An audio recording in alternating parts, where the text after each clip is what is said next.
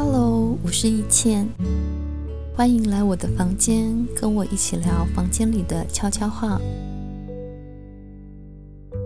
在城市里行走的时候，我最喜欢看行道树了。在城市里的树木，仿佛可以提醒我们四季的转换，不管是开花或者是落叶，都是体现季节的风景。今天啊，就让我们来聊聊行道树里很常见的一种树木——菩提树。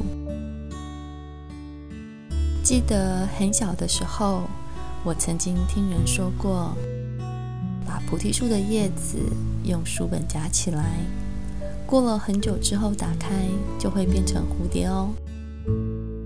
现在听起来很荒谬的言论。当时的我竟然还轻易地相信了，果然是年幼无知啊！于是我跑去捡学校附近的菩提树叶回家，把它们夹到很厚的字典里面。等过了很久很久之后，翻开，本来以为会得到蝴蝶翅膀的，却发现只剩下枯萎的菩提树叶。那时，立马有种幻想破灭的感觉。